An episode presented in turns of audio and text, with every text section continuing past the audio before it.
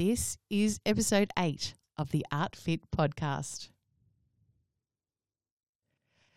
Hello, I'm Anna Battle, Shiny Happy Artist, and your host of the Art Fit podcast. Now, just as physical fitness is good for your body, art fitness is good for your mind. And you don't need to be an Olympics level professional artist to benefit from art fitness. But what is the point? How do you actually do it? How do you fit it all in?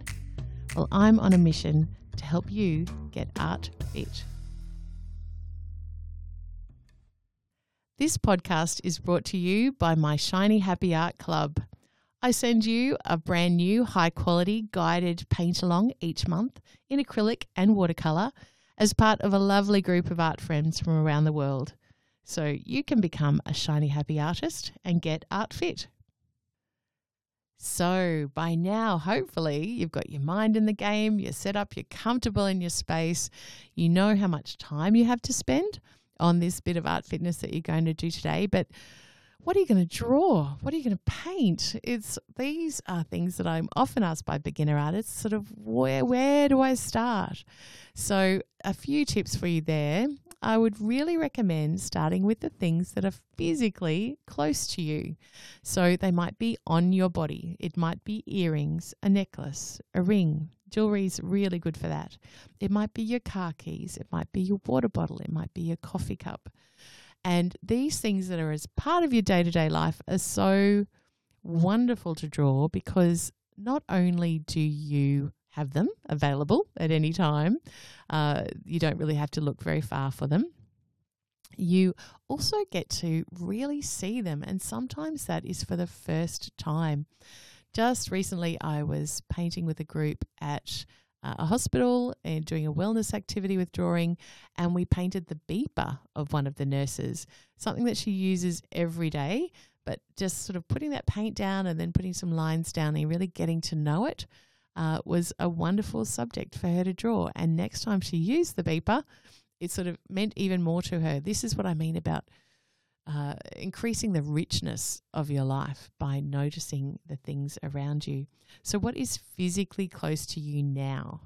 If you're listening to me in the car, of course, you can't stop and do a painting right now, but maybe the steering wheel. I remember the first time I drew my steering wheel, and you think, my goodness, I had been driving cars for 20 years or longer at that stage, and I had never drawn the steering wheel. So, how interesting the design. I mean, your appreciation for the designers of the life around us grows so dramatically when you actually slow down, have a look at what they're doing, and think about maybe why they're doing that. Sort of, is this a comfortable steering wheel? Is it not a comfortable steering wheel?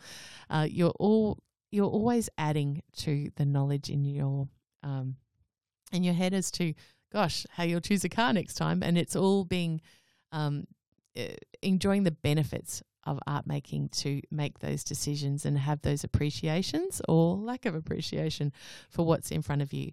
So you might like to even put down that this, you might draw your watch, for example, and it's not a particularly comfortable watch, and you can figure out what's making it uncomfortable while you're drawing it.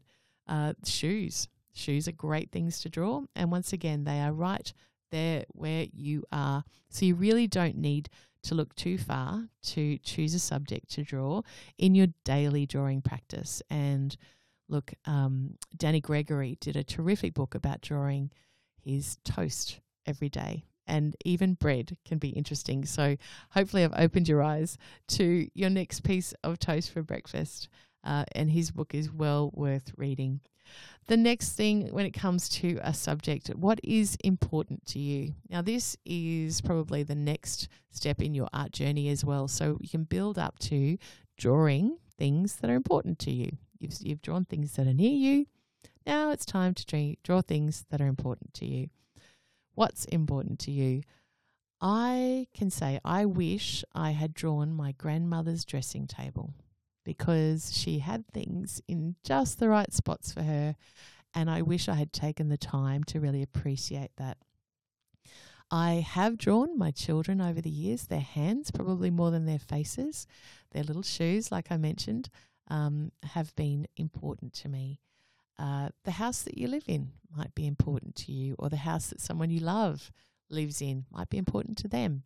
That is something that is lovely to spend time doing. Even the view out of your kitchen window, sort of if you like it and it's important to you, draw it. Um, there's so much more to be said for drawing things that are important to you so that you have something at the end, even if it's wonky. You've learnt more about that item that means something to you. Your child's favourite toy is a lovely thing to draw at the age that you are and the age that they are when they're enjoying that toy. That is a beautiful thing to do. Um, I did revisit that that concept a few years back. My eldest son loved his Woody doll from Toy Story, and I did get a photo of his actual doll. So he obviously wasn't playing with it anymore because I think he was in his late teens by that stage.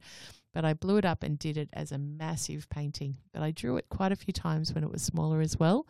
So think about what toys um, might be interesting. Even your bedside table. If the way you lay it out, maybe you want to do it up, like organize it, get tidy, and then come back and draw it. But think about things that are important to you and then draw them. And then the last thing is what do you want to learn about? And we'll touch on this in the next episode, but think about things that you'd like to learn about. Um, but really, that is third along this the series uh, of subjects when it comes to drawing. Think about what's close to you and what's important to you, and uh, go from there. But hopefully, that's not too difficult. I've given you quite a few ideas, and now all you have to do is decide which one you're going to start with. But don't think about that too long because there's no right answer. You can start with whatever you like. Okay? So, on our way to Art Fitness, think about what is important to you, what is close to you, and that will help you to just do it. So, you want to get art fit? Well, find out when the doors to the Shiny Happy Art Club open next.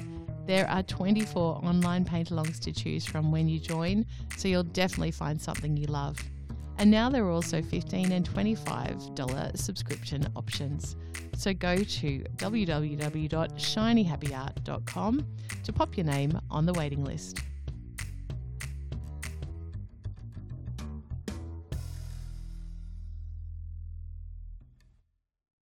I look forward to painting with you in the Shiny Happy Art Club. And until then, I'll be back in your ears with the next episode of the Art Fit podcast.